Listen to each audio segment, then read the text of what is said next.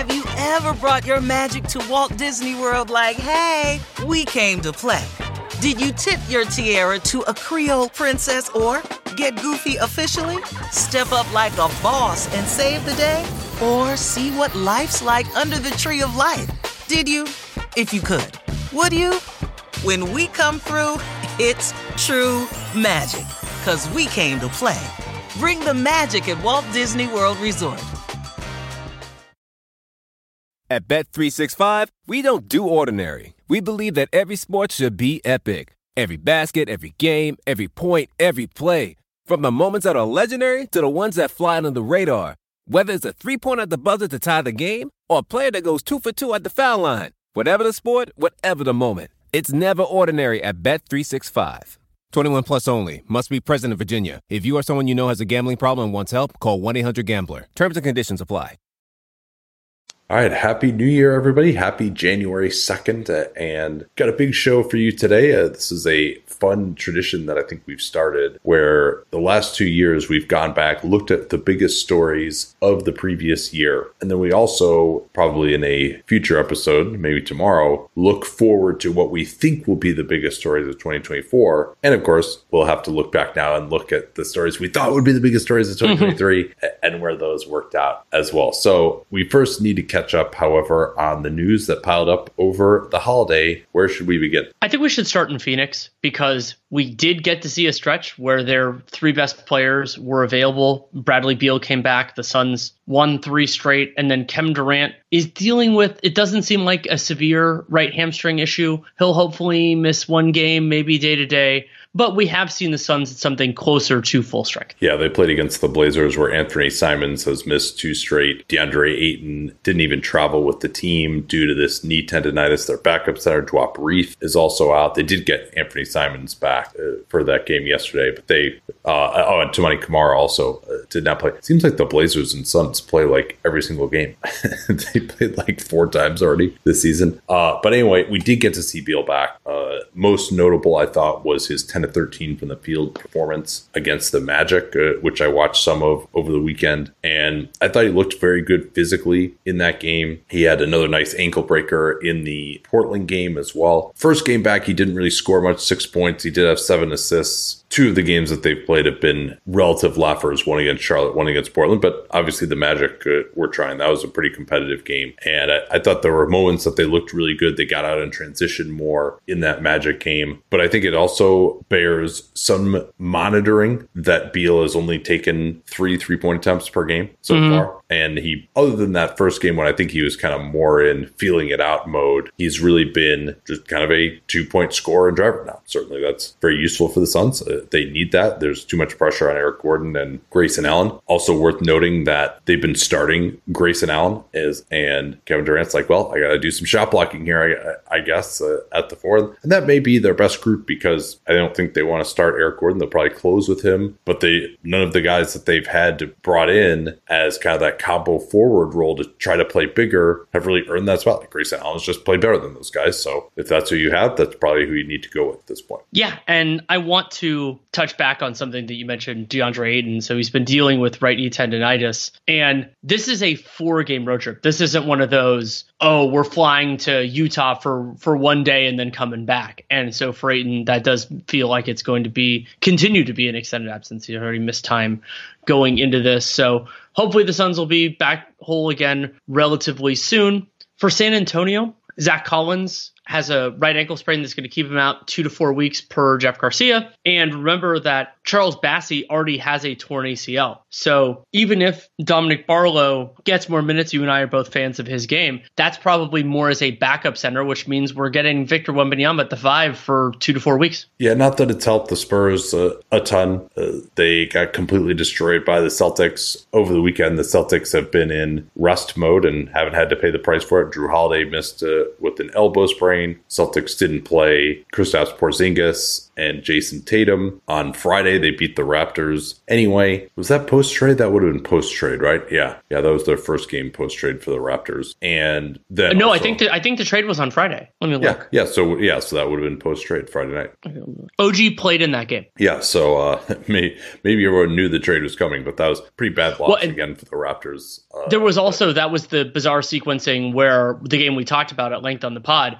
The part of the reason Boston saddled those guys was because the OT thriller of sorts against the Pistons the night before, and then Toronto ends up being team that loses in that kind of transition phase, and then loses to Detroit to break the streak. Yeah, so Boston continues to roll along despite getting their guys plenty of rust. Yeah, Portland breaks that Detroit streak. Then Detroit uh, promptly started a new one, losing by 30 against uh, a shorthanded Houston team the next day. Uh, but Cade Cunningham really brought it in that overtime loss to the Celtics, where Jaylen Brown didn't play. Pistons were up by 22. The nation was fascinated to see what was going to happen, uh, and the Celtics came back uh, and won it. Pistons had a bunch of shots at the end of, of, that game to break the streak. That would have been a pretty good way to do it. But uh, then credit Chris Haynes for predicting. Maybe he knew that the Raptors were about to make a trade, that the Pistons would beat the Raptors in Detroit over the weekend. But Detroit doesn't seem like their issues are solved. We did get to see the Thompson twins play against each other last mm-hmm. night. That was uh, at least cool, and they got to play maybe more than expected because uh, the game was not competitive. Uh, anything else on Detroit's standpoint?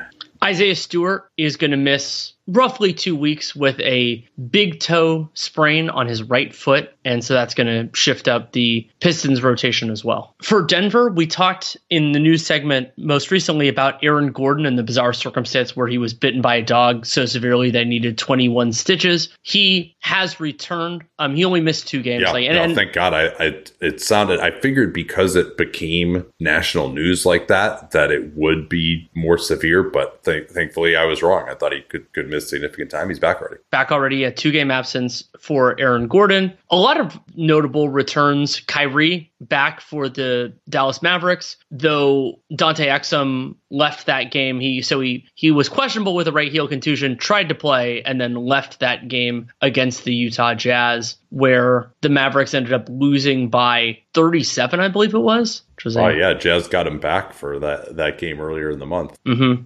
AJ Griffin had missed some time for personal reasons and is not listed on the injury report anymore, but he also still has not played. So AJ Griffin has only played one game, which was December 11th, since November 28th. So we're at over a month. Like we're getting kind of closer to that. So hopefully he'll be available. It is true that he is largely not in the Hawks rotation, and they had a they they lost at home to the Kings. I think that was on I think that was on Friday. It was was a game I, I, I caught a little bit of. Yeah, and Griffin, I think there's a feeling that he was going to be part of this team, uh, and you know maybe they could move on from Bogdan Bogdanovich to sell, solve some of their salary crunch. That he could maybe even move in his start. He had some flashes last year, and he's only played more than ten minutes four times this season. And this is you know DeAndre Hunter was out uh, over the weekend. They could have used him, so uh, definitely seems like uh, I mean, I'm not saying that's a major story, but it's definitely something where it, the Hawks getting absolutely nothing out of their last two first round picks, Kobe Bufkin and AJ Griffin, for a, a team that struggling with the tax is a problem. Especially considering their kind of long term issues with that and cost controlled players are extremely valuable.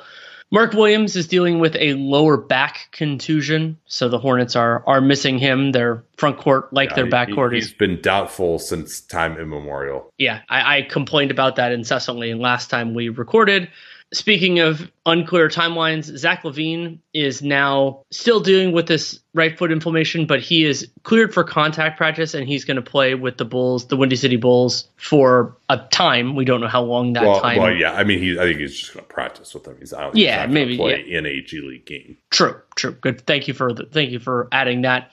The Cavs got Donovan Mitchell back. He'd missed some time due to an illness. And then Sam Merrill, who has been important in this shorthanded stretch for the Cavs, he also returned Friday against Milwaukee. Yeah, Cleveland starting to struggle a, a little bit. Raptors beat them uh, in the first game with RJ and Quickley. Quickley had 14 points, not that many assists. I think that he was more used as an off-ball player in his first game. Barrett got most of his stuff uh, driving to the basket against a Cleveland team that, other than Jarrett Allen, doesn't have uh, a lot there. So that's the sort of team he can feast against. Uh, they don't really have a great wing defender to guard him either, and so he was getting most of his in transition or in kind of more scrambled half-court situations, getting to the basket. But yeah, Toronto won that one, and then OG Anunoby made his debut for the Knicks after uh, they'd been beaten by the Pacers uh, without him on Saturday. Knicks beat Minnesota, controlled that game mostly. Minnesota had a, a couple of jags uh, where they got back into contact. Uh, Anunoby had some very nice moments guarding Anthony Edwards. Fouls out with about six minutes remaining. Uh, he was three of six from downtown. I thought what was most impressive was actually his cutting, which uh, the Knicks don't really have a, a, a lot of that. OG probably underrated in that aspect where he's catching the ball on the move move, able to just pop up quickly for a dunk with that 7 2 wingspan and his great athleticism. So I, using him as a, a finisher at the basket, cutting, I thought, particularly with this being his first game with the team and able to find uh, those lanes was impressive. So first game, he was exactly what uh, would have been hoped for them. And I would imagine because they moved on from Quickley, Miles McBride inked a three year, $13 million extension that declines slightly over the course of it. So this is, I mean, the minimum is basically 2 million. So this is about 2 million above the minimum. It'll probably be only 1 million above the minimum by the time this is, this contract ends. I guess it's only three years. So maybe it'll be, uh, his minimum will have gone up, uh, obviously, but you know, in any event, it's it's basically the smallest contract that anyone is going to sign at this point that's not the minimum. And so that's about what I think that's something to get him to put his name on the dotted line. Like Tom Thibodeau supposedly really likes him, but they've always had guard depth. Uh, McBride, the question will be whether he can actually hit shots. He's got a lot in common actually with fellow West Virginia product Jevon Carter in terms yeah. of, the, uh, of, his game. But I, I, think this is a good good risk for the Knicks uh, to like, McBride hasn't shown that much yet, other than on the defensive end, but they see him in practice. Hey, at, and at least they can uh, you know get someone else under contract that they that they drafted because uh, now RJ Barrett is gone and so is Quickley and and while the Knicks uh, Barrett did break the streak of someone actually getting extended on a rookie deal from the Knicks. Uh, they did trade him uh, four and a half years into his career. Yeah. So the stat now is, I believe, only two Patrick Ewing and then one other Knick, which I think was in like '86, have made it through their fifth year. Kenny like Skywalker, for, my friend. I believe that's I believe that's the other one. 1989 NBA Slam Dunk champion. The Golden State Warriors got Gary Payton the second back. He missed roughly a month, but they still fell to the Dallas Mavericks 132 122. Steve Kerr is changing around the lineup. By the way, that was their third straight loss. Kerr changing around the lineup starting Trayce Jackson Davis instead of Kevon Looney, who only played 10 minutes, starting Chris Paul instead of Brandon Podziemski, and they still they still lost by 10. Starters were still negative, and they're looking for answers. Yeah, and most concerning has been that Steph Curry is starting to play poorly. Mm-hmm. They have nine to 20, nine to 25 from the field against Dallas. Yeah, I mean, now he was bad in the first quarter. He played a little bit better, but you know he wasn't able to match Luka or anything close to that. Klay Thompson is starting to play poorly again again as well. And I've maintained, I think that if they can get the mix right, they have enough around the big three of Klay, Draymond, and Steph Curry. But uh, Steph was playing well enough earlier in the season. Uh, hopefully, this is just a, a, lull for him. I'm sure he'll continue to have flashes, but you know he's going to turn 36. Like there are very few guys who can play at that you know absolute top All NBA first team type of level once they get past 35. Steph did it last year, even if he didn't make All NBA first team. You know we saw in the playoffs that he's capable of reaching that level. We'll see, right? I mean, you always, uh, I don't want to, his demise to happen. One of the players I've enjoyed watching the most uh, of anyone, but you also have to be realistic that that sort of thing could be on the horizon. Not to jump into my potential storylines for 2024 later in the week, but yeah, aging aging players will will be a part part of that. Bruce Brown, not a part of the aging stars question, but he has now missed five straight. The good news for the Pacers is that he was listed as doubtful with that right knee bone bruise going into Monday's game against the Bucks and so closer to a return. Also, they they lost Andrew Nembhard during the aforementioned game against the Bucks with the low back strain, which strain, um, which I believe is the second time Nembhard has gotten hurt against the Bucks in the last month because that happened in the in-season tournament semifinal, and just also the they you know in division teams play play a lot. Yeah. Also, just teams, and, and also uh, the second time the Pacers have won that game against the Bucks. Uh, anyway, and that was in Milwaukee. There was a lot of attention on that game due to the stupid hijinks with the ball last game, but uh, mm-hmm. the the Bucks. Oh yeah, and there was a, that's the right. There was another game between these two teams in between the two Nembhard injury well, games, and there's going to be one on Wednesday too. That's right.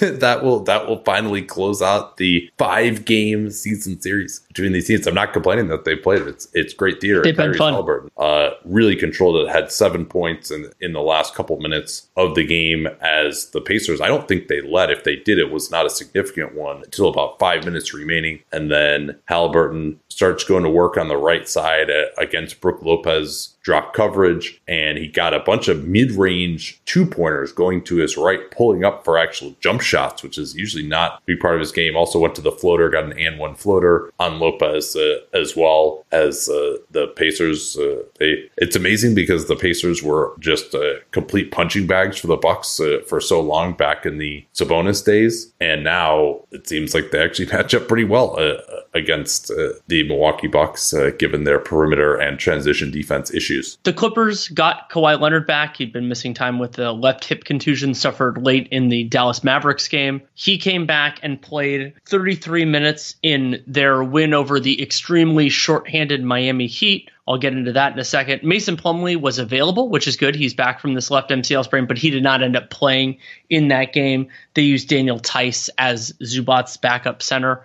And before we get on, uh, it's just to say who was out for Miami in that one. Caleb Martin, right ankle sprain. Josh Richardson, lower back. Jimmy Butler, Haywood Highsmith. Um, Butler's it's a right right foot discomfort after after he came back from the left calf issue, and then Highsmith is in the concussion protocol. So all of them were out for Miami. And if there's a team where it's, I mean, it maybe be the Celtics, but if there's another team where it's bad to be shorthanded on the like big wings, it's against the Clippers. Yeah, I mean that's crazy that they had four wings uh, out, and Butler, you know, it's being called right foot discomfort. The X-rays were negative, but he, he heard it in that first game back for the calf, and and Miami continues to find ways. You know, they did beat Golden State uh, the other day pretty severely, uh, even without a lot of their guys. But I, I, do think this Miami team, if they can ever get this whole group together uh, with Richardson and Highsmith and, and Butler and Martin, like they should be able to be pretty darn good defensively. Like I think that, and with the emergence of Jaquez as well, having Tyler Herro back, Kyle Lowry uh, playing much better than he did last year. Like they actually have some firepower if they can get it all healthy at once. Hopefully, we get pretty healthy versions of the two teams, but there's a Clippers Suns game on Wednesday that I would love to be. I would love to look forward to it as much as I am right now. Yeah, I mean, as of right now, the Clippers. This was their first game with all of their roster players healthy this season, and uh,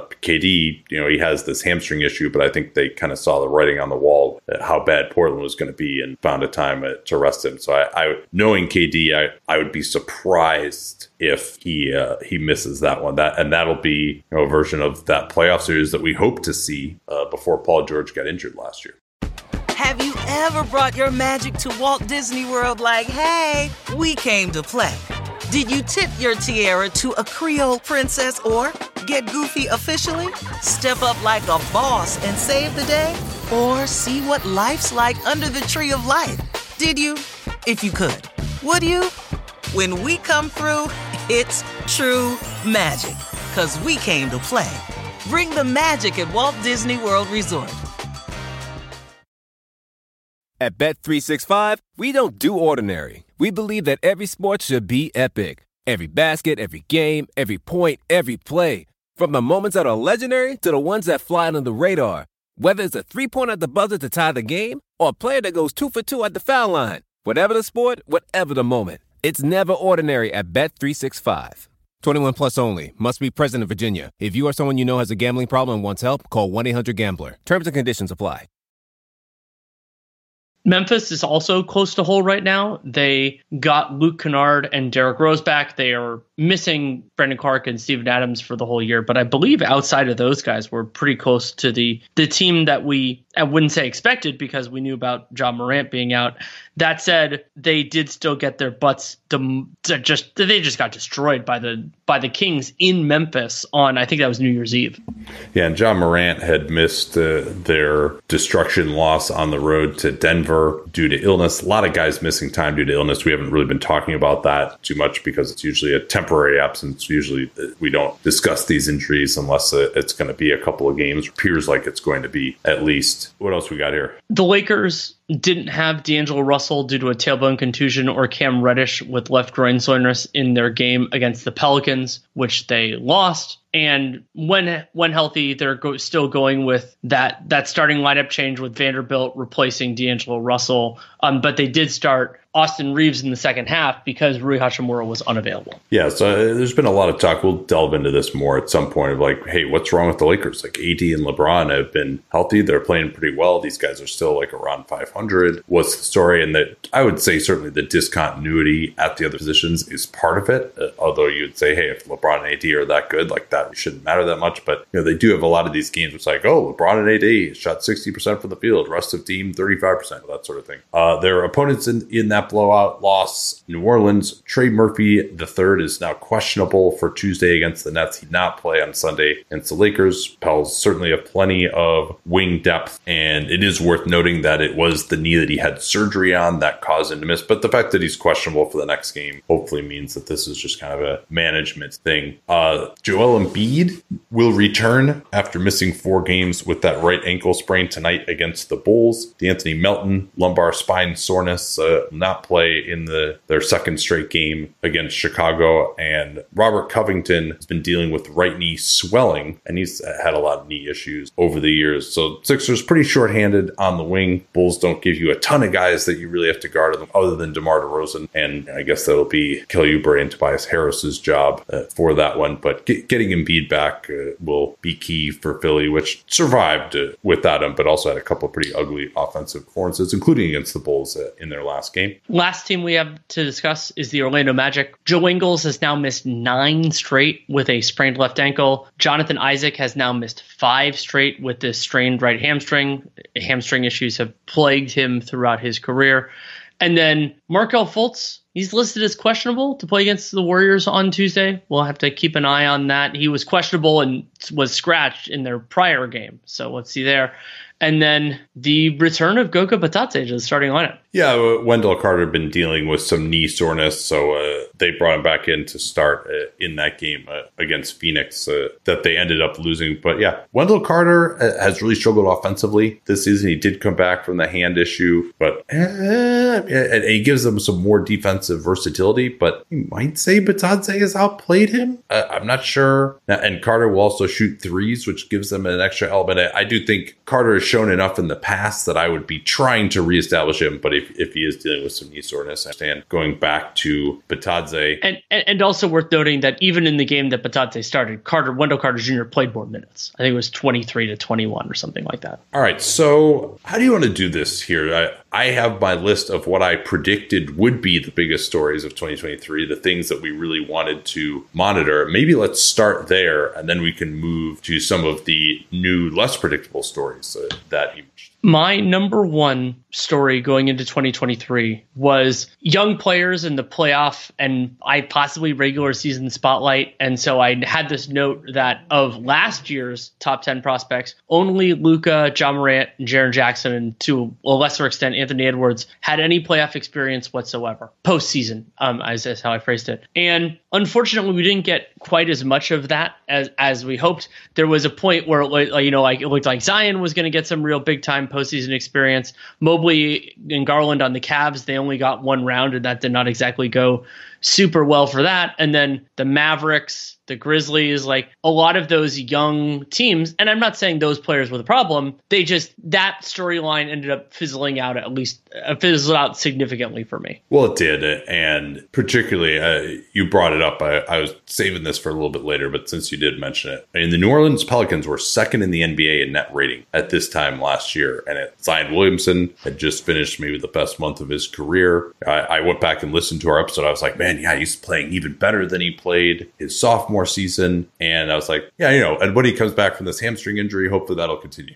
uh, yeah, and as it turned out, he had like a uh, he was later given a month timeline. Then he has the setback and he doesn't play. Uh, and the Pels uh, end up not making the playoffs. They lose in the play in to the Thunder, and now they're like they're kind of back. It's just you know they haven't had the dominant stretch yet. Diet Zion has gotten some criticism uh, again for his lack of commitment, and they did make the Final Four of the in season tournament, but uh, doesn't seem to have helped the brand much uh, because they got totally blown out there, and it just sort of shined a spotlight on the fact that Zion Williamson has not been able to take uh, the next step so far. I mean, it's not something I would put in my top three stories, probably. And I think we'll do our top three at the end, but that was uh, certainly notable that it felt like, oh man, like Zion, maybe he's going to take his place. He's gotten better defensively. Like, and no, uh, did not happen for the Pels. I mean, for them to not even make the playoffs, I think they went through like, you know, a, a three and 16 stretch or something, or maybe I'm conflating that with the start of their, their 2021 22 season.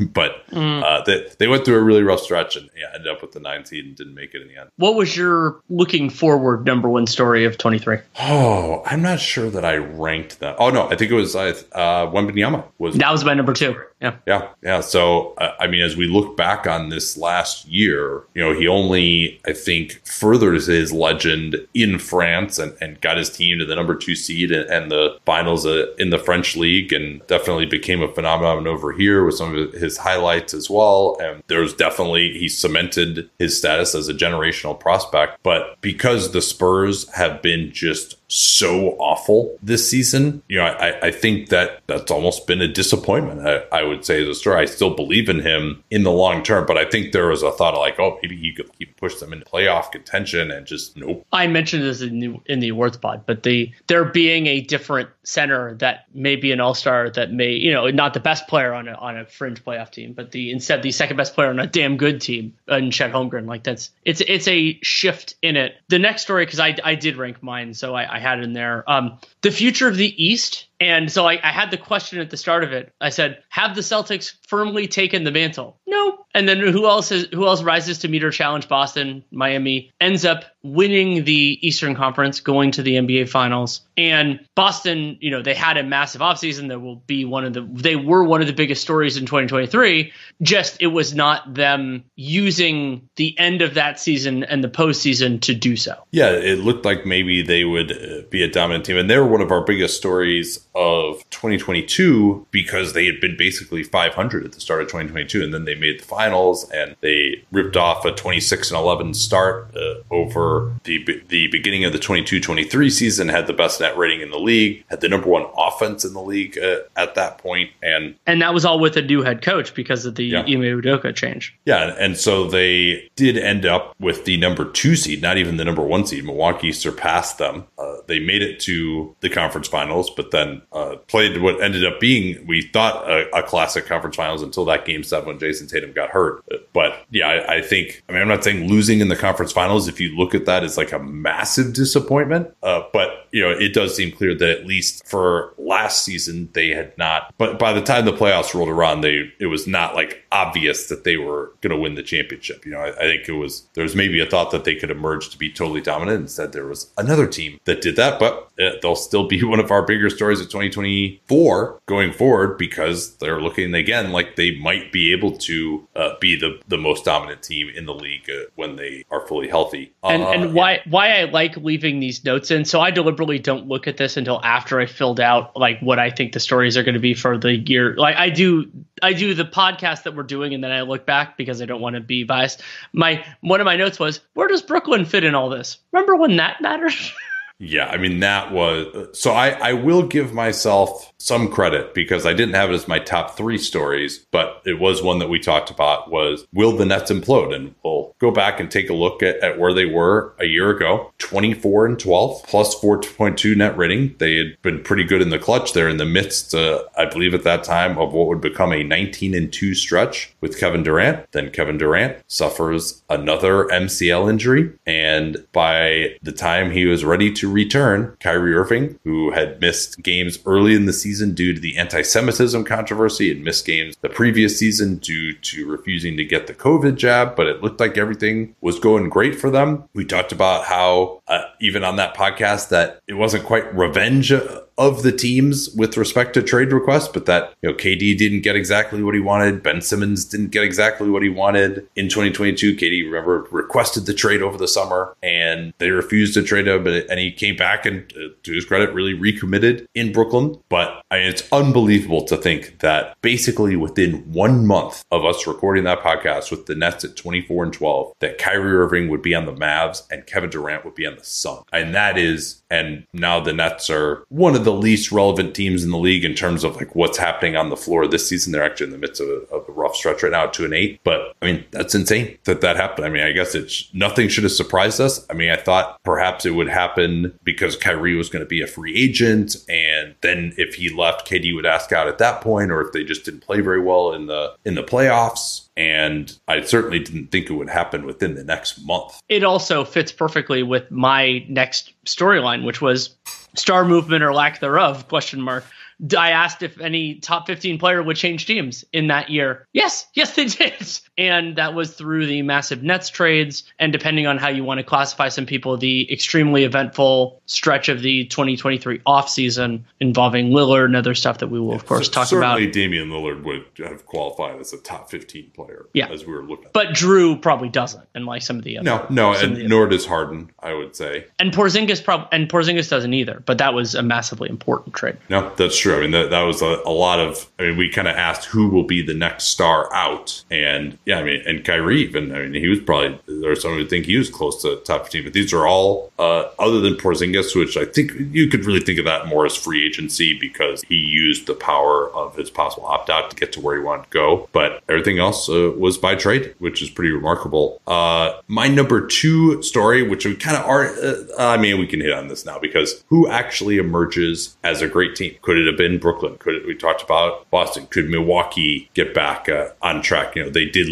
have the most wins in the league, but they never really, to me, emerged as a great team. They weren't dominating. They did a lot the performance in the clutch last season, and no, doesn't look like any of those teams were great teams because they all lost uh, to the eighth seed in the playoffs, and, and Philly never uh, emerged at, at, that level. I don't know that I was buying them as a great team either. Uh, and then in the West, we're like, well, who's it going to be here? Like, you know, nobody's really emerged uh, at all. Uh, the Denver Nuggets were 24 and 12, but were eighth in the NBA net rating at plus 2.6 and had won 3.2 games more than expected at, at, that point. They had the number two offense and the number 25 defense in the wow. NBA at this point last year. And, and that's really, I never was a, a skeptic about their postseason offense uh, in the slightest. I mean, Nikola Jokic had always delivered there in the playoffs. I just thought that they weren't going to defend anywhere close to well enough. As it turned out, they never really uh, played uh, what you would classify as a great offense. There wasn't maybe necessarily a, a great offense that was going to go against them last last year. You know, that, maybe that was supposed to be Phoenix and they slowed them down enough. But yeah, I mean, there. I think again, you look back on, on these things and uh, the creeping determinism of oh yeah denver was always going to win. It's like no they were the, the number 25 defense in the nba and jamal murray he was just coming back from the acl he, he didn't look great yet. You wondered uh, if he was going to be able to get to the level that he needed to get to in the playoffs. Michael porter jr really upped his defensive game as well. I mean that starting lineup just uh, ended up being bulletproof. Like bruce brown didn't look like he was going to really work out. Uh, their backup center options were killing them well they just didn't even play a backup center. And nikola jokic if anything was even better uh, on both ends than we thought he could be. And that's even for those of us who thought he was the best regular season player in basketball. So the Denver Nuggets just completely dominated in the playoffs. They only lost four games. They were not pushed in any series, but that was not something that I think was in any way obvious. I mean, I, I think there's always a possibility that they would find the alchemy with that that group. Also, the other thing is just that you know, the whole West was a, a disaster last year, other than that uh, in the end. So uh, you just really didn't know know what uh, uh who is going to emerge from that West, and for the the way the Denver Nuggets had played up to that point, for them to emerge as just like a breezing to a championship. I mean that that probably has got to be my number one story of 22 weeks back. It is and mine. Nikola and Jokic seizing the mantle as the best player yeah. in the world. I think that's all kind of one story. I've, i phrased it as the ascent of Nikola Jokic and the Nuggets. Not only did they win the title, they were 16 and 4 with a plus 9.2 net rating in those playoffs. And there are clauses and caveats you could say about who they played, but they crushed everyone that was in their path. Jokic averaged 30 points, 13 and a half rebounds, nine and a half assists in 40 minutes per game in that playoff run. If you like these stats better, 63% true shooting on 31 usage and the highest assist percentage in the NBA during the postseason. And what I coined the metronome, that 120 offensive rating, which not only was their overall playoff number, but seemingly every game within the playoffs. There were a few exceptions.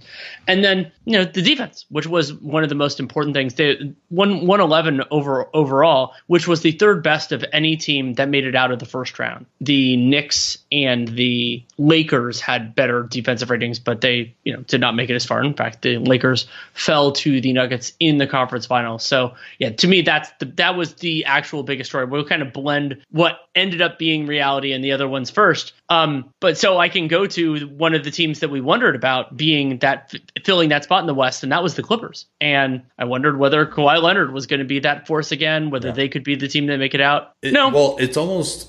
I mean, because I was like, and a subset of this was what happens to the all-in contenders, which I termed as the Warriors, Nets, Clippers, and Bucks. When you consider the price of the team slash uh, the future assets uh, that had already been expended for most of those teams for the Clippers, I mean, is it just what happened to them was a circuitous path, certainly. But if you look at what their team was doing at this time last year versus what their team is this year, it's kind of a non story. Like, not that much has changed.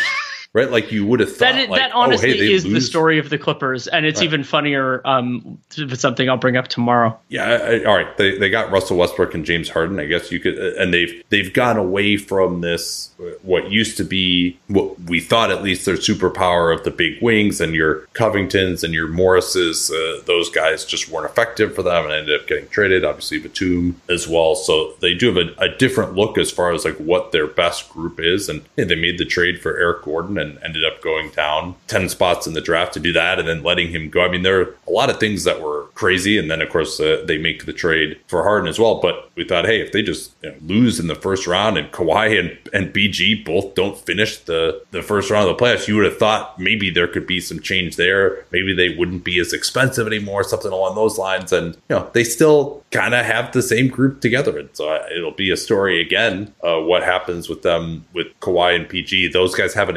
extended either. So that's, I mean, yeah, they haven't even extended, right? There's, there's almost no clarity. Like they're still in a, in the limbo we thought they would be in last year that had to get resolved hasn't really ever gotten resolved. And they're just sort of in the same place again. But uh, of course, they were never able to figure it all in the championship chase. We've also gotten a lot more answers on the big versus small versus best of both worlds, is the way I phrased it in my preview, where Milwaukee, they often play lineups with two bigs. Boston, very malleable, and even ended up becoming even more malleable in ways that we couldn't have predicted with Porzingis.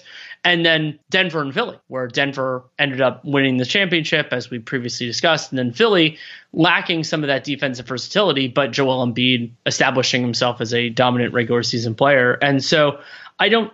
We've definitely talked about it in a very different context. Like we had thought about, you know, switchability and the value of high level wings, and that that Jokic in particular totally upended that paradigm. But in terms of there being different paths to success, I think the answer, I think the answer there is yes. But you still do need high level talent. Well, yeah, I think just finding that uh, I think the bigs have kind of caught up to the smalls in terms of some of the skill level now. And so, yeah, yeah, it's better to have the same skill level uh, and be big. And also, I mean, the really, the two teams that truly made small ball work to become dominant were the Warriors uh, and then the, in some ways, copycat Rockets of them. You know, switching has become less viable as a strategy as bigger players uh, have gotten better and teams have come up with tactics to defeat that. But there really wasn't another team that truly played small at the center position and was dominant. I think it just, and with, you know, I would love to see like what those Houston teams and what those Prime Warriors teams would do in today's league. But it could just be that the way that they built those teams with those players, and particularly, you know, Steph Curry and Draymond Green, that the, that was just a historical aberration and that those, there weren't a bunch of clones of Steph Curry and Draymond Green coming, or that you then were able to, I mean, because offense continues to rise, right? Even if teams are playing bigger, it's not like, oh, they're shutting now the defense is having its revenge against offense. Like offense is just continuing to get better. So I, I think it's more just that, hey, the bigger players uh, are, have really caught up uh, in terms of skill level and that they're able to do more to punish the defense on the other end. And so it's not like, oh man, we can't get away with playing the center now uh, against most teams because you're able to score well enough uh, on the other end to keep up. At Bet365, we don't do ordinary. We believe that every sport should be epic. Every basket, every game, every point, every play. From the moments that are legendary to the ones that fly under the radar. Whether it's a three pointer at the buzzer to tie the game or a player that goes two for two at the foul line. Whatever the sport, whatever the moment. It's never ordinary at Bet365. 21 plus only. Must be present in Virginia. If you or someone you know has a gambling problem and wants help, call 1 800 Gambler. Terms and conditions apply. My number three story looking ahead to 2023 was actually the in-season tournament. And uh, as uh-huh. I re-listened, I, I was I had recalled consistently saying, "Well, hey, if they play hard and take it seriously, that that's uh, something that I'm going to really enjoy and cover." And I thought it was great. I ended up going to the inaugural semifinals uh, and final, and it, it, gave a lot of juice to me for the start of the regular season. Uh, it was a, a, great chance to see teams playing for something, playing hard early on. Uh, we'll see how it evolves and how seriously teams take it next year, uh, particularly because it seems like the Lakers have sort of fallen off a little bit after winning this year's. But for LeBron James, Lakers to take it seriously, and there's certainly some, some things to clean up. Uh, but overall, I thought it was a, a big success, and I feel totally good uh, about making that one of my top three stories going into 2023 because it, it, was definitely something that I spent a lot of time on and I enjoyed, it, and I think it was a big success. I like that you slash we learned our lesson from our skepticism skepticism on the play-in, where it was like, oh, you know, it's not really. I don't think I ever was skeptical on the play-in. I was, for the record. Well, all, well, I, I, guess I should say that my my issue with the play-in was that I thought it was going to create all these bad incentives, which actually kind of has been the case. Shout out Chicago, but that it would, but it ended up like it's it's created more excitement. It's been it's been more fun, and we also, I mean, one of the other huge things about the play-in is we saw a team, you know, make it out of the play-in and make the finals, which is pretty awesome. And so that the that idea even if that team would have made the playoffs, they would have been a different seed. Things would have been very different. I so I echo you on the in-season tournament. It's on my list of the top stories of 2023 as well. The last one then what I kind of do as a preview, and this does set the table for one of my biggest stories that actually happened, was I, I threw out this idea of how many major stars, like of those, you know, top 10 players in the league, which is not a pod that we record around this time like top prospects, were on teams that didn't look like they were going to be title contenders or their contendership was in question. And so Luka in Dallas or Embiid in Philly or Durant in Brooklyn. And whether that was going to change the dynamics in the league. And and I would argue that in some cases it really did. That that wasn't the impetus for a lot of the changes, but that was a consideration. And I, I would say that Lillard, to me, this narrow group probably doesn't include him, but it is a clear example of the story. And then you had others who it mattered, but in a different way, like Nikola Jokic. They they not only became a championship contender, they became the champions. And so you have that, and like Devin Booker and Phoenix, I had that as like a little thing to lay out. They they got in the talent to become at least a an intriguing team in that respect. And so it ended up shaping the year, but not necessarily in the way I expected. Yeah, well, and Luka not making the playoffs uh, was. I mean, the Mavs actually like looked semi fine. They were twenty one and sixteen this time last year, and of course they did tank a little bit down the end. Well, and, and that was presumably part of the motivation for getting Kyrie, and they ended sure. up tanking out out of it. But like the that, that the idea that they weren't good enough was a motivation. Well, they first tried to win, didn't, and then they tanked. You know, the last exactly or the last week of the season. Uh, yeah, you know, I, I, think a couple other things that I pointed out last year that did become stories. The new CBA, we didn't know exactly what it was going to be. We had a pretty good idea that there was going to be labor peace. That did happen, thankfully. So uh, you can, that's kind of the sine qua non of everything that we're doing here. So uh, I'm glad that that happened. It wasn't a story, but I'm kind of glad that it wasn't a story. But then you did have uh, these big changes uh, to the CBA that, you know, there was talk at this time last year of the NBA wanting to institute something akin to a hard cap. And they got closer with the, this second apron than I believed would be possible for them. And they gave up a, a lot to do it, including the, uh, probably one of the under discussed stories of this last year was the minimum salary, opening up some of the, uh, the transactions and increasing things like uh, the mid level and the room exception to where the, and the players getting more revenue. Like the, the NBA did pay a pretty steep price, I would say, to get uh, the second apron and those restrictions, but it was not seen to be coming. It wasn't seen coming at the trade deadline, probably even uh, as well when Mat Ishbia uh, made all his moves, uh, which of course will be a big storyline. But uh,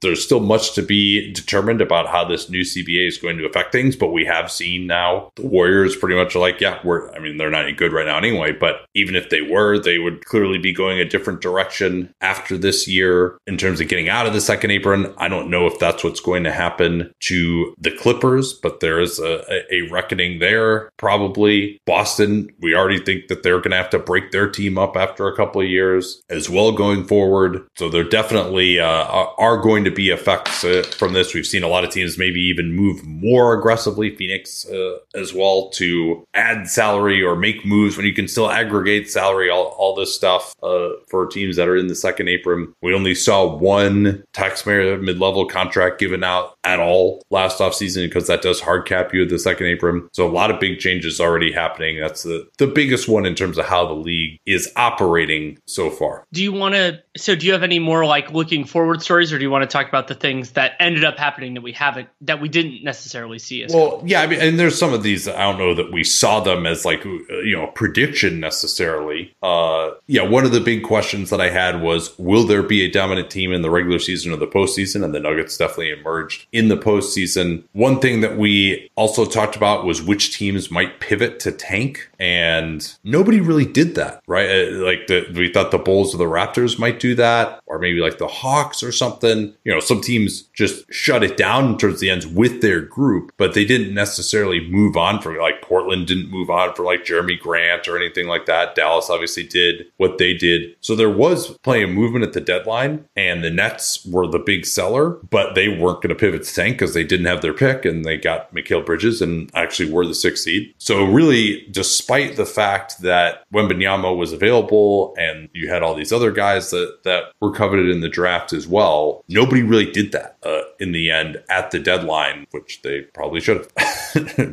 it was a disappointment for us that a number of different teams, Chicago, Toronto. Well, Chicago did not have their pick last year. We should remember that they, they didn't, but that they didn't kind of see the writing on the wall and understand where things were. That could have yeah. been a move that could have happened for them. It wouldn't have been in the 22-23 season, but in the 2023 year that they could have could have gone theoretically in that direction. Uh, and I had one other one too that actually, or actually two other ones that I thought were big. One was possible coaching changes. And mm. there had been big changes in the 21 offseason, few in the 22 offseason. And this one I'll give myself a little bit of credit for in terms of prescience of like, hey, there are a lot of teams that have big expectations. Some of them are doing, going to disappoint. I can't remember a year in which as many big name coaches became available, as many big time teams moved on from their coaches. Phoenix with Monty Williams, and of course, uh, Milwaukee with Mike Budenholzer, and Philly with Doc Rivers, like those those three jobs becoming available. I did actually predict that if things continued this way in,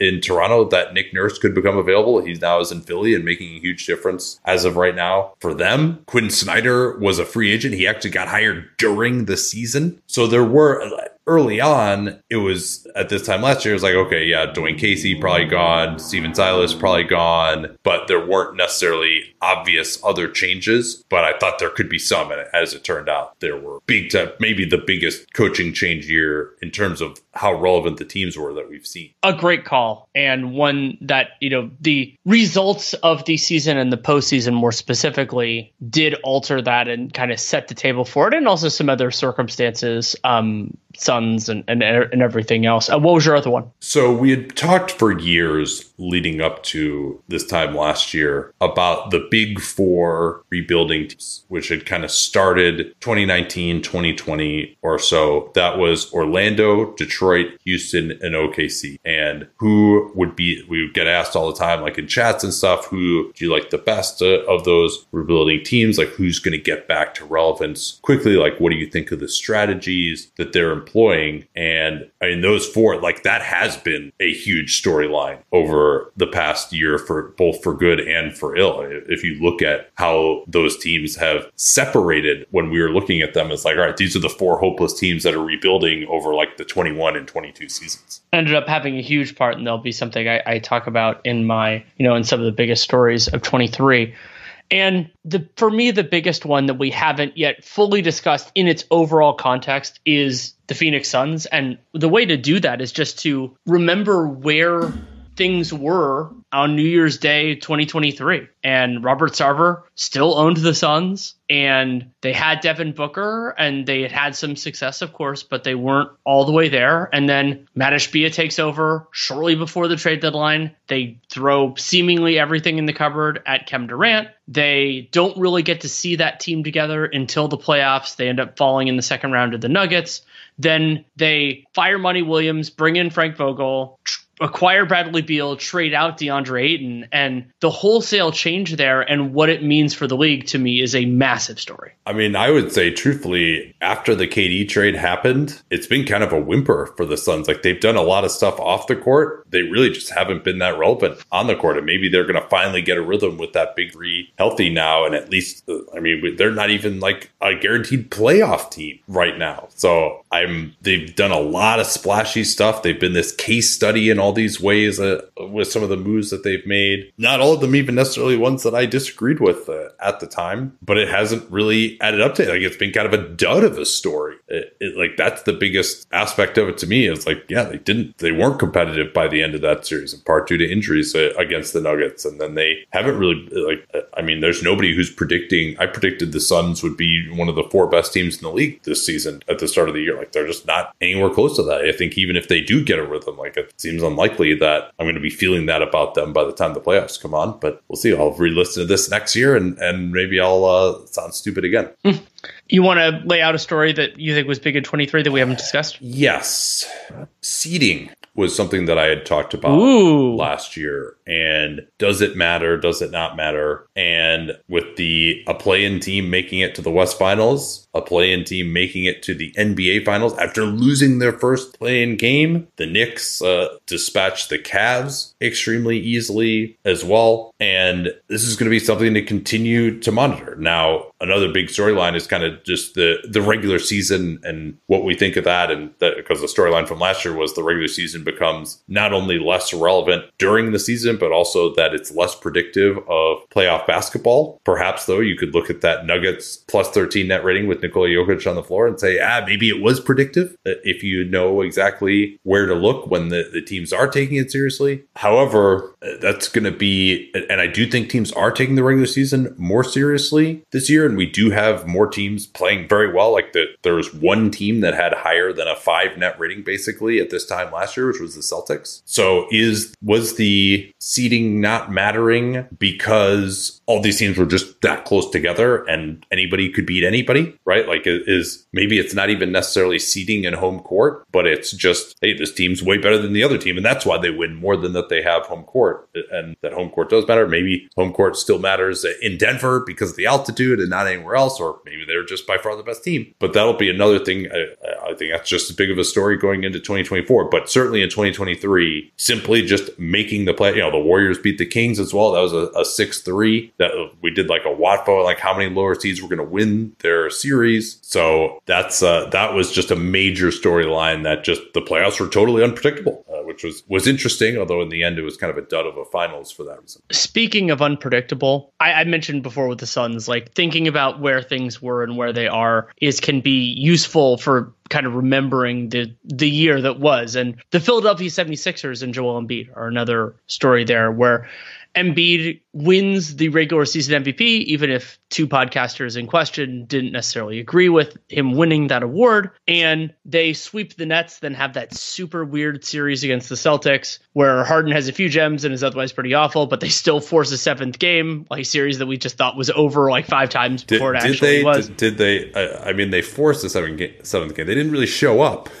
but they no, but they, they did, did, force it. Yes, yes, they, they, they did force Boston to, to take the court uh, for a seventh. And That's true. that in and of itself was significant, but wouldn't be like in in the higher echelons of the league hierarchy. But what happened afterwards puts it there, where they hire Nick Nurse to be their coach, fire Doc Rivers, a massive decision for a team of this quality. Then James Harden opting in and demanding a trade, which then lingered into the season. Morey eventually, partially at the behest of ownership, makes the move where the Sixers don't add as much immediate talent as we kind of thought a Harden trade could include, given the Sixers' pressure. And kind of on the dovetail of that, before we get into the team on the court right now, Daryl Morey's decision to prioritize 2024 cap space. Like you think about all of the ways that that could could affect things. And Philly, the only really good team, the only honestly like team team with high expectations that was potentially in that mix, and not extending Tyrese Maxey, not retaining some of their own talent like Shake Milton and Georges Niang and McDaniels, who all signed reasonable deals other places.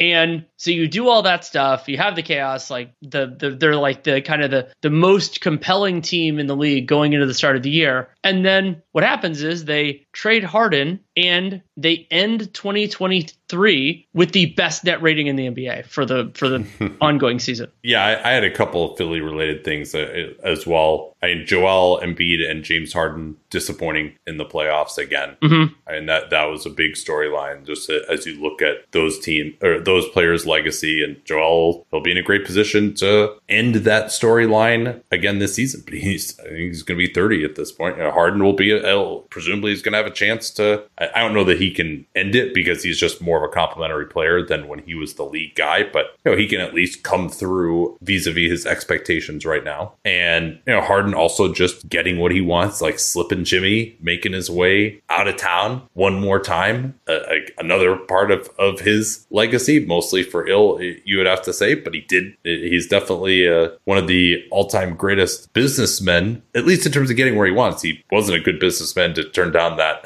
extension with the Nets, but because uh, he, he's not going to ever make that up in terms of the cash, but he was able to get to places that he wanted to be. At Bet365, we don't do ordinary. We believe that every sport should be epic. Every basket, every game, every point, every play. From the moments that are legendary to the ones that fly under the radar.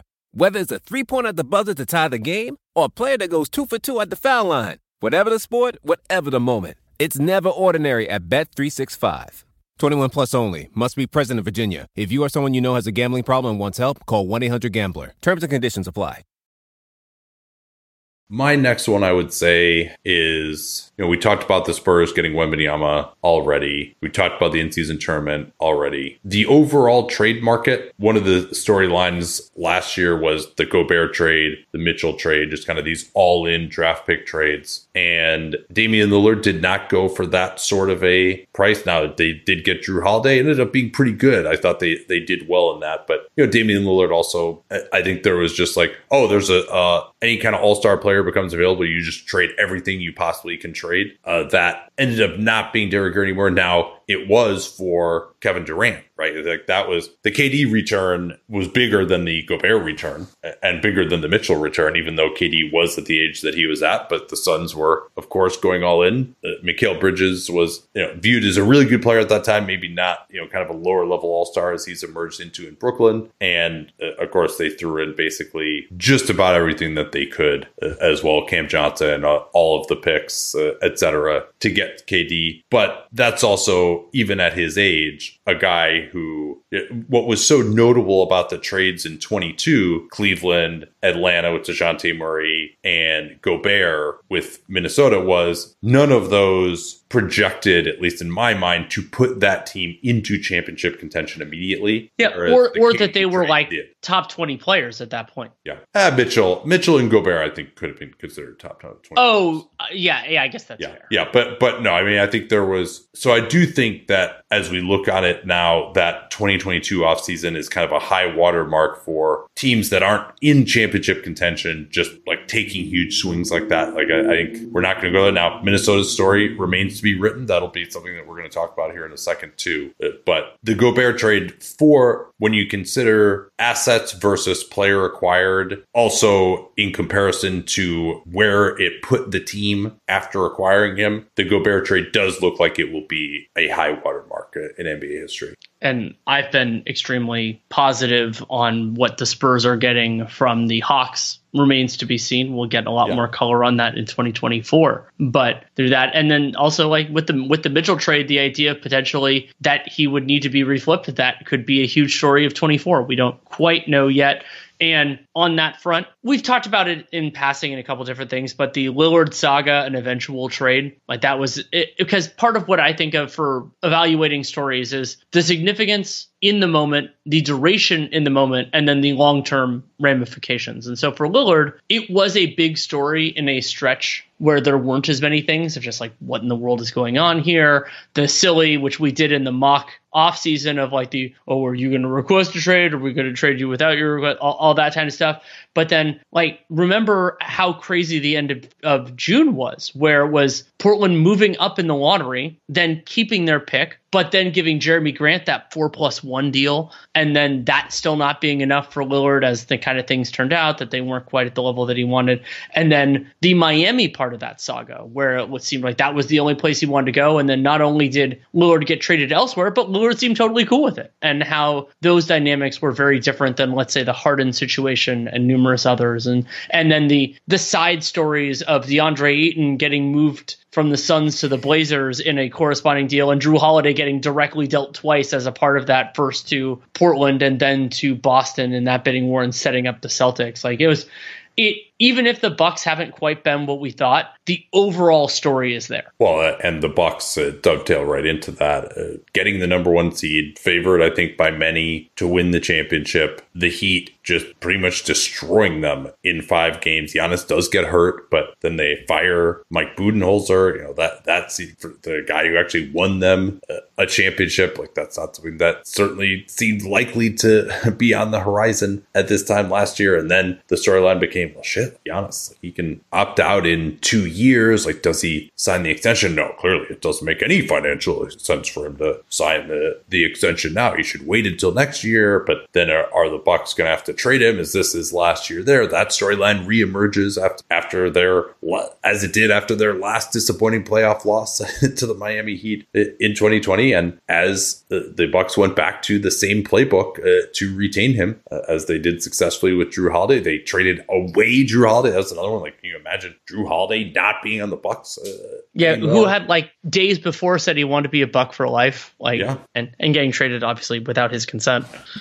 Yeah. So, but the Bucks are they're still kind of right there. Yeah, they are a flawed team for sure, but they're right in the mix. You know, they're going to be a top three seed. It looks like uh, in the Eastern Conference again this season. So that's. But I mean, what a roller coaster! It's, I mean, so many of these teams have had like crazy roller coasters. Uh, we'll get to a few more of them. Obviously, we talked about the Clippers already. Uh, we talked about the Suns uh, and the Bucks uh, as well, but they're they're still there. And Damian Lillard is there, and, and we'll see whether they uh, a different formula can carry them uh, in this year's playoff. We have focused so far mostly on kind of team situations and, and the league stuff, but one player, individual that deserves his own section is Ja Morant, and it's not the most fun, it's not the most happy, but on January 1st last year, everything seemed kind of normal. He was a very good player. Then on January 4th, we hear about the altercation between Morant and a 17 year old the prior summer. A month later, there's the people in, I'll describe it as his social circle, aggressively approaching the Pacers in the parking lot, the red laser thing, which again, completely memory hold at this point because of everything else. March 1st, the mall security incident involving Ja Morant's mother. March 4th, the IG live video in Denver. Morant takes time away from the team, is eventually suspended by the league for eight games for contract de- for conduct detrimental. Then May 14th, the second Instagram live video, this one not on his account, an eventual 25 game suspension that basically ran for the entire rest of 2023 and, but he returns on the 9th, December 19th to a Memphis team that's functionally dead in the water for 23-24. They win a they win a thriller that leads to a four game winning streak, which became now now they've lost three straight. But the rise, fall, and whatever of Ja Morant for not only the Grizzlies but for the for the arc of the league and for it, it just an unusual situation.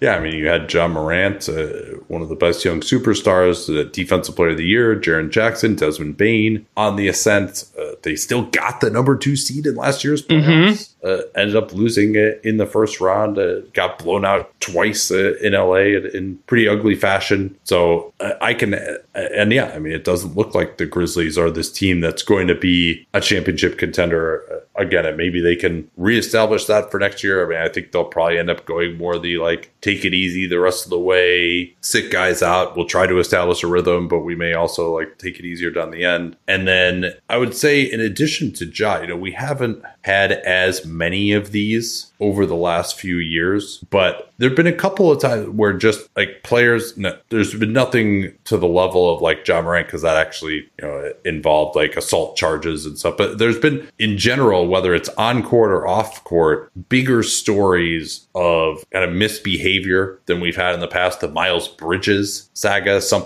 sadly, is something that continues uh, or should be continue to be a story, and we'll see what what happens with the latest uh, allegations against him. He didn't even play at all last year. Again, Morant and these these other guys not as odious as Miles Bridges, but these these are all stories where it's affecting the on court product. One, Josh Primo. Yeah, uh, yeah, Josh Primo's one, but another one I would say, you know, Zion Williamson. Again, not like misbehavior, but like he seems to have some issues uh, in his life where he just kind of can't get it together. And Draymond Green is another one, right? I mean, this is what like one of the greatest defensive players of all time, and over the last year, I mean, he's had been suspended three times. Uh, maybe he's just he's not the same player, and he's having trouble dealing with that. Uh, but clearly, he has anger management issues, at least on the court. And you know, who knows when his career is going to resume? You know, it seems like they're close to the end of his suspension now, and he's done whatever he's supposed to do. But like, are is he even really going to be like that much in the mix with the Warriors now that he comes back? Like, do they want to depend on him? They kind of have to. But like, that's a, a, a huge storyline that we've seen. Some of this off court stuff or on court misbehavior really affect some of the big players uh,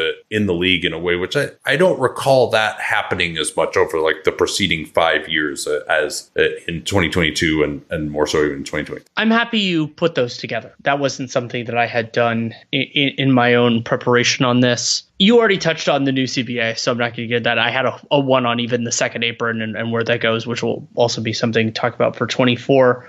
And well, well I guess I the, there's the whole. Uh, I, I, mean, maybe we, we can dovetail that into like the regular season. Like, are we? They do have the in-season tournament now. Like that included regular season games. I think teams played harder in those games. There's this whole thing with the resting policy, the 65 mm-hmm. games, the awards eligibility. Like, I do think this regular season has been better. I, I think that in aggregate, those things seem to be working some. Whether I don't think that's the reason Kawhi has played so much until the recent the recent thing but it, is different to have like when, when the best players are playing a higher proportion of the games, it, it's good. And I, I don't know how much of that you want to attribute to the different forces in play, but it does seem like the league is making a concerted effort on that front. Well, and, and, it's no coincidence there either. I think that the new TV deal is still on the horizon. It, we thought maybe that that would be a storyline in 2023, and it has been because like it wasn't ever going to get officially done, but it does seem like, and eh, maybe it's going to be a little bit less than the crazy amount that people were hoping for, the amount that maybe was priced in to some of these franchise sales Mm-hmm. Uh, which will also be something that, that we'll hit on briefly here. Uh, but it, it, does seem like,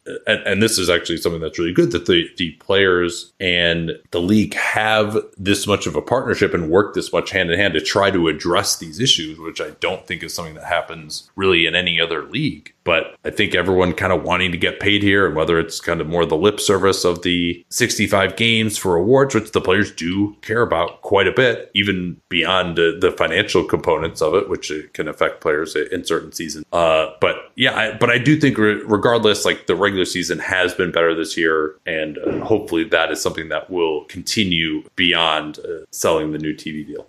At Bet365, we don't do ordinary. We believe that every sport should be epic. Every basket, every game, every point, every play. From the moments that are legendary to the ones that fly under the radar. Whether it's a three pointer at the buzzer to tie the game or a player that goes two for two at the foul line. Whatever the sport, whatever the moment. It's never ordinary at Bet365. 21 plus only. Must be present in Virginia. If you or someone you know has a gambling problem and wants help, call 1 800 Gambler. Terms and conditions apply. One other one that I don't, I don't think of this as as big, but I just wanted to kind of tie some things together. A number of different players who had seemingly been on the trade block forever or been considered and bandied by fan bases or people like us. Bradley Beal, Damian Lillard, both leaving their longtime only team that had, they'd ever played for and then not as good as them, but John Collins perpetually on the trade market, actually getting traded from the Atlanta well, Hawks. Well, like, but but now he's rumored to be back on from Utah, so. and and who knows, maybe Miles Turner will be as well, just to complete complete the circle. But it's you know seeing some names actually change places. The revitalization of Rudy Gobert because Minnesota, he is central to Minnesota having this really strong start to the year, their defense being the best in the league, and that changing the way that we feel about that situation beyond even the growth that Anthony Edwards has had over the past year plus. Well, and that's uh, another one I wanted to dovetail into of just the rise of Minnesota and OKC as the two best mm-hmm. teams in the Western Conference. Again, not not something that exactly, uh, at least during this regular season, obviously the playoffs so remain to be seen. But that is, uh, and I mean, and particularly Oklahoma City. I mean, that is a, a remarkable story. Uh, their rise with the among the Orlando rising out of, out of the ashes as well. Houston kind of a different way, but they're also respectable, I think. And then Detroit going the opposite way uh, among those. Detroit just going deeper teams. into the ashes. yeah, yeah. To have a 28 game losing streak, I don't think we necessarily saw those results uh, for anyone uh, at this time last year, particularly Oklahoma City, to be this dominant, plus 9.1 net rating. It just we it looks generally like we have more dominant teams this year. I mentioned like last year at this time, Boston is plus 7.4, best in the league. Nobody else over five. This year, we've got six teams over five Boston, Philly, OKC, all over nine. You know, that's three teams basically playing at a 60 win pace right now, where it's, it's been some time since we've seen a team, you know, that, that uh, 22 Suns team is really the only team that maybe you could say like the 20 Bucks as well. But there have not been teams that have really dominated it in the regular season. You know, Boston is uh, four games clear already. I'm sorry, no, that's incorrect. They're only two games clear of the two and a half games clear of the Bucks uh, right now in the East. But so that's big. And then the other thing I think I, we can point to also is this is a season in which the draft is not supposed to be good. Tanking has been somewhat curbed, at least on a season long basis, because of the draft changes. And yet there are three teams that are just unbelievably atrocious, right? Yeah, I actually I, I, put that in my 2024 section, but it is also a 2023 question of the, those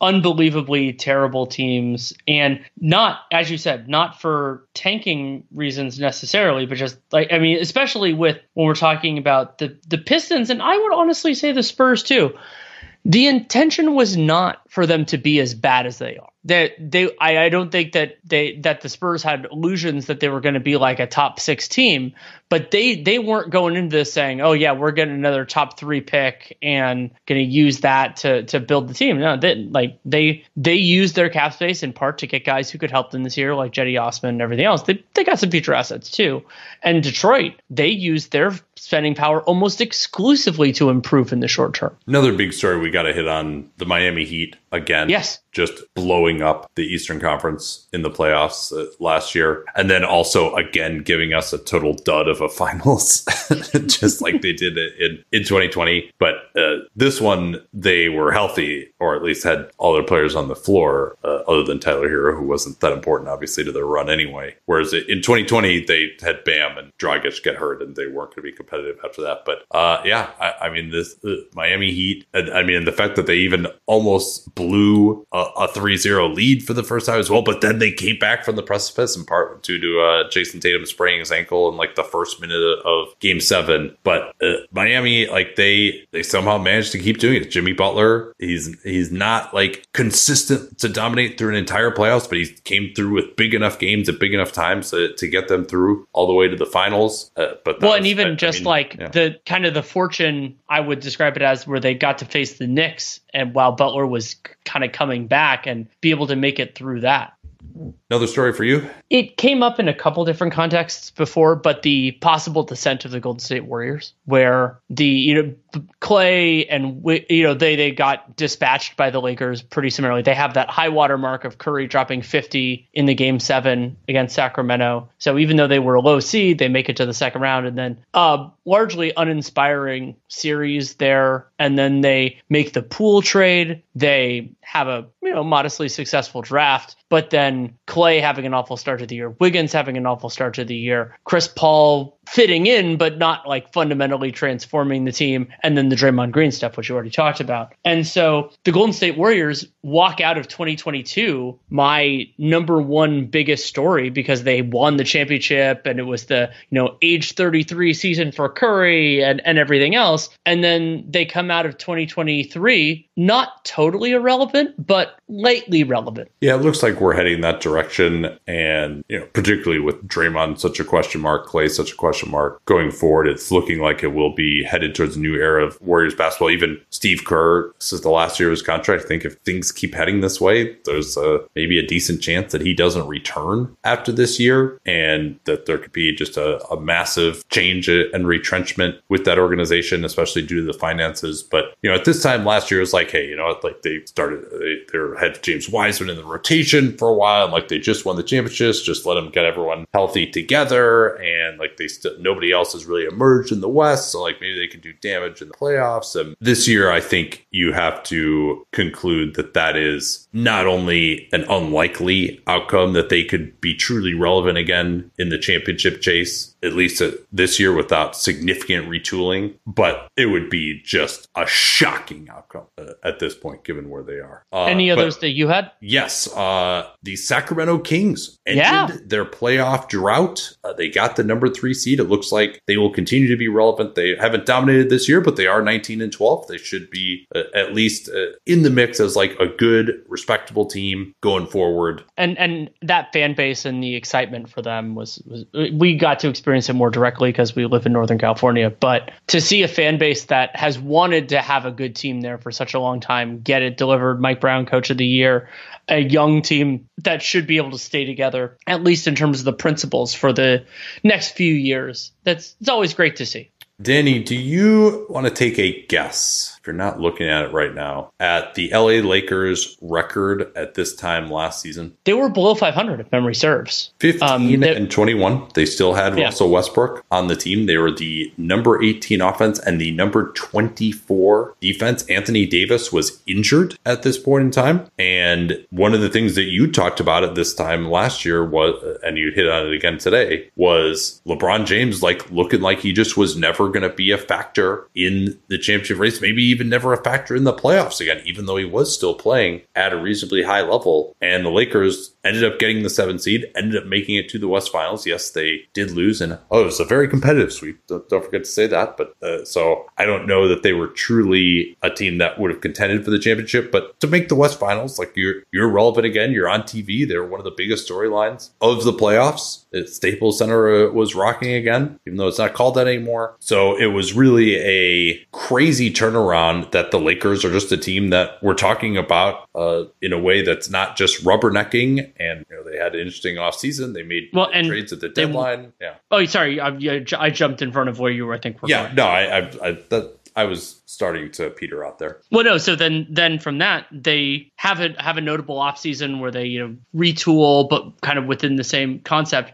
Then they win the in season tournament, Yeah. but then their you know their their relevance in the regular season this year is still somewhat in question. Yeah, but there's still there is a feeling like the Lakers can beat anyone on any given night or in any playoff series potentially if they can make it there. Like they have disappointed so far this season, but LeBron and AD haven't. I mean, and that's just a storyline too. That LeBron James now now that he's reached this age, he becomes the all-time leading scorer. Last year, he is easily playing the best of any player his age has ever played. You know, to still be a guy that we had on second team All NBA when we did our awards just now, and for him to be able to will through in the playoffs, even with that foot injury last year, and and to still make a big difference. You know, to have forty points in a playoff game and some big playoff moments like that. That was fantastic. That LeBron James still able to be relevant at this level. You know, we were, he has a better team around him than Michael Jordan did at age thirty nine, but Michael Jordan was basically a sideshow at that point. His he wasn't able able to get his team to the playoffs. Like LeBron James is unequivocally playing way better than Michael Jordan played at the same age now. Like that, those are all big stories. Absolutely. Uh, let's see. Ah, so I, I think this is something that we talk about a ton. So I, the just the general state of rebuilding and how I think that is something that what teams decide to do and the choices that they make with that really shape the league a ton. Whether it's who's going to be available at the trade deadline, because it seems like there are so many more buyers than sellers, uh, in part due to the play-in, uh, which would be a storyline in and of itself. That the play-in is here to stay. That it was it was also awesome again last year. That those teams actually got into the playoffs and did damage. Like that's all. That's a, a story as well. That that's become part of the league, and it's just a, a really cool part of the league. So in 2022, you saw three teams take intentional step backs, even though steps back, even though they had pieces on their team that were pretty decent and certainly could have been somewhat competitive, whether for the play in or the playoffs. At the 22 trade deadline, the Pacers trade away Domantas Sabonis to get Tyrese Halliburton. Utah moves Gobert and Mitchell for Godfather offer. The San Antonio Spurs probably not talked about enough that they made the move to trade DeJounte Murray, take an intentional step back, get Victor Wembanyama, and also get uh, that three years of Hawks draft uh, plus uh, another protected pick uh, as well belonging to Charlotte. So those are teams that like were still decent and said, "Hey, we're gonna take a step back right now." Would that become a trend? I guess you could say that Washington did that, although they did it way too late. The, the fact that they have finally actually made the choice to rebuild, but they're not. They weren't doing it from a position of relative strength, the way the Pacers, Utah, and the Spurs were, or OKC did earlier than that, or Houston with James Harden. I mean, it wasn't necessarily a position of strength, but they still had James Harden. James Harden was the one who wanted out. You know, I don't think that they would have done that intentionally at the time, but they were almost helped in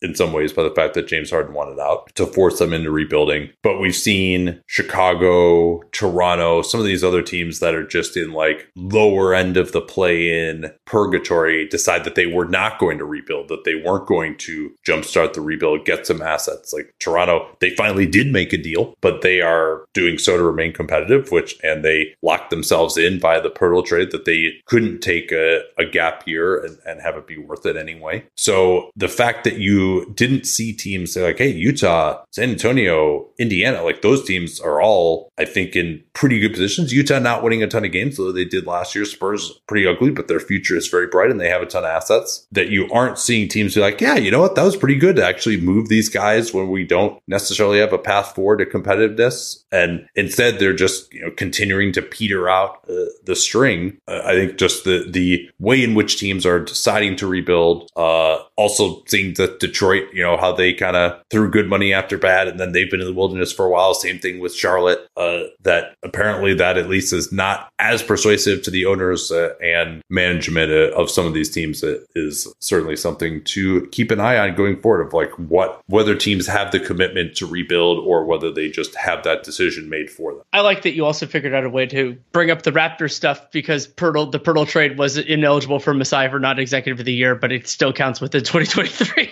but you're also right. And and the NBA, I was thinking about this as you were laying those out. The NBA is significantly more of a copycat league when it comes to success rather than failure. And there is a clear argument to me that there should be more emulation sometimes of the other end too. And the other challenge to an extent, I mean, we talked about the the difference in draft class expected quality, expected quality, never the same as actual. But that that teams didn't really kind of see where things were for last year, and you and I ended up being more positive than some, including John Hollinger, on the quality of the 23 gla- draft class. Much of that is still to be written, but there are different times that are good or bad. And I like that you got into the idea of like that. The the I, I refer to this as there being like different levels of the treadmill, and like the that teams organizationally for right now either seem more comfortable being a like not top six but play in relevant team than I would be, or their evaluation, their self evaluation is fundamentally different from my own. And like the Raptors and Bulls get the lion's share of those headlines, but they're not the only ones necessarily who are in that boat where they don't have that upside where like I would realistically expect them to win a playoff series. They're not going to be propelled by young guys who they already have and yet they still kind of cling to what they had. So, before we go here, two questions I want to ask you. If you had to say and, then we'll pick our three biggest stories. What team would you say we spent the most time talking about in 2023? Gamers, off season, all of it. I mean, it's easy to say, you know, the two teams that made the finals because we talk about them for a gamer every finals. So Phoenix. Phoenix think so. I mean, there's always a fair amount of Warriors because we're geographically closer to them. Yeah, well, and they're obviously they're a big team with big stars too. Yeah. Uh, and Lakers would have to be up there. Nuggets obviously mm-hmm. have to be up there. I mean, the the hard thing with Denver is their off season. Like there there was this stretch where they just weren't. Yeah, but yeah, uh, Boston. Boston's very high too. Um, yeah, I mean Phoenix. They've done like a couple of mega deals. Thank God and, it's and not the Nets you and, anymore. You and I both love figuring out what a team is, and they've been consistently kind of that at various different stages of the game. Yeah, I don't know that there's been like one. Uh, I mean, that's why I think the Denver Nuggets and Nikola Jokic is ascendant. I mean, Nikola Jokic is probably the player we've spent the most time talking. Agreed. I would say, and deservedly so. Joel would probably be number two. I would say, both for good and for ill. All right. Uh, well, let's just move on to this then. Give me your. Uh, let's each do our number one top story of 2023. The ascent of Jokic and the Nuggets, not only for establishing a different understanding of what could win and win big in the NBA, 16 and 4 in there, but also Jokic not transitioning from being the best player in the regular season to the best player in a championship team, potentially being the outright, just straight up best player in the league. Yeah. So who, the other ones I'm considering are probably the new CBA and the in season tournament. Are there any other contenders that you have uh, that I should, you think I should throw in there too? And, I, and then I have the Nuggets, obviously, is the other one. I have the Suns high, but it's, it's in a way that frustrates you where it's a bigger story than it is like ramifications for the league, but in part because the Suns they they hit on some of the other major trends. Like they had a high profile coaching change. They are at the forefront of the second apron, and they are, had made the highest profile superstar trade of the last year as well. So for me, if if I, I sometimes wrap these in different envel- in different re- like envelopes than you do for me, the Suns incorporate a lot of different things. And like the in season tournament was fun and it was significant. But like to me, even if the Suns never win a championship, and odds are just for, for most teams they, they they won't, though they absolutely could, they mattered a lot in some weird ways. Yeah, I think just because it, if they had made the finals or something, then I think I would be up there with you. But yeah, it's just it, we haven't with due to the injuries and the fact that they lost in the playoffs, like we just haven't seen it matter enough. Yeah, I think I'll probably go Jokic Nuggets number one. I mean, particularly Nikola Jokic establishing himself as you know a clear, say, top twenty-five player of all time. I haven't gone through and really ranked it in a long time these days, but I, I don't. And with some guys uh, at his stage, you do maybe price in another couple of years of them playing at like you know at least a, an All NBA level to get there. But I mean, the fact that he his team won a championship without even another All Star on the roster, pretty incredible. Uh, so that would be my number one. I think. Well, so what would be your number two then? The CBA. Yeah. Labor peace, some of the new rules, yeah. the trade. That just the, affects so many of these other storylines, including the in-season tournament, right? Yeah. I mean this this is a CBA that I wouldn't have said this about you know if we were doing this back in 2017, I wouldn't have said it about the 2017 CBA. That just did not have that big of changes. This I think was more changes than people were expecting, and particularly given you know real changes to change how the game is played, the regular season, what happens in the off season, the minimum salary stuff, the second apron, and not even the second apron, but the tax that's coming in next year and the repeater tax are just going to be like insanely prohibitive once you get above 15 million over the tax as well. I mean, that even more so that I mean, and like bringing in these consequences, like, you know, your draft pick gets frozen and then moved to the end of the round. I mean, that is like some things that we just didn't, were never even ever brought up that were just like that draft pick thing when that came out. You're like, holy shit, that was, that really blindsided me. Now, I do again think that the, the second apron and moving closer to a hard cap in the end is probably overrated because it affects so few teams and it's basically an excuse now to spend even less. But uh, yeah, so CBA is to be number two. And I think I, probably would go in season tournament number three just because it, it, affected so many games. And uh, I really liked it. I mean, I, I, don't know how people are feeling about it, you know, like a month out from it now. Is like, oh, this never happened? It doesn't resonate. You know, we'll see. Maybe I'll feel like a fool if it was, if it's kind of a dud next year. But for right now, I, I would say so. I will go CBA two, Suns three. But in season tournament is, is an important important consideration. All right, then. Well, this was fun. A lot of stuff happened. This is a big, I mean, the new CBA and like the Wembanyama thing. Like this, the playoffs were crazy up until the finals. Like this is a big season. This is a fun year. So I guess uh, tomorrow, then we will take a look forward and see uh, what we will be focusing on in the 2024 season. Talk to y'all then. At Bet365, we don't do ordinary. We believe that every sport should be epic. Every goal, every game, every point, every play. From the moments that are legendary to the ones that fly under the radar. Whether it's a game winning goal in the final seconds of overtime or a shot on the goal in the first period. Whatever the sport, whatever the moment. It's never ordinary at Bet365. 21 plus only. Must be present in Virginia. If you or someone you know has a gambling problem and wants help, call 1 800 Gambler. Terms and conditions apply.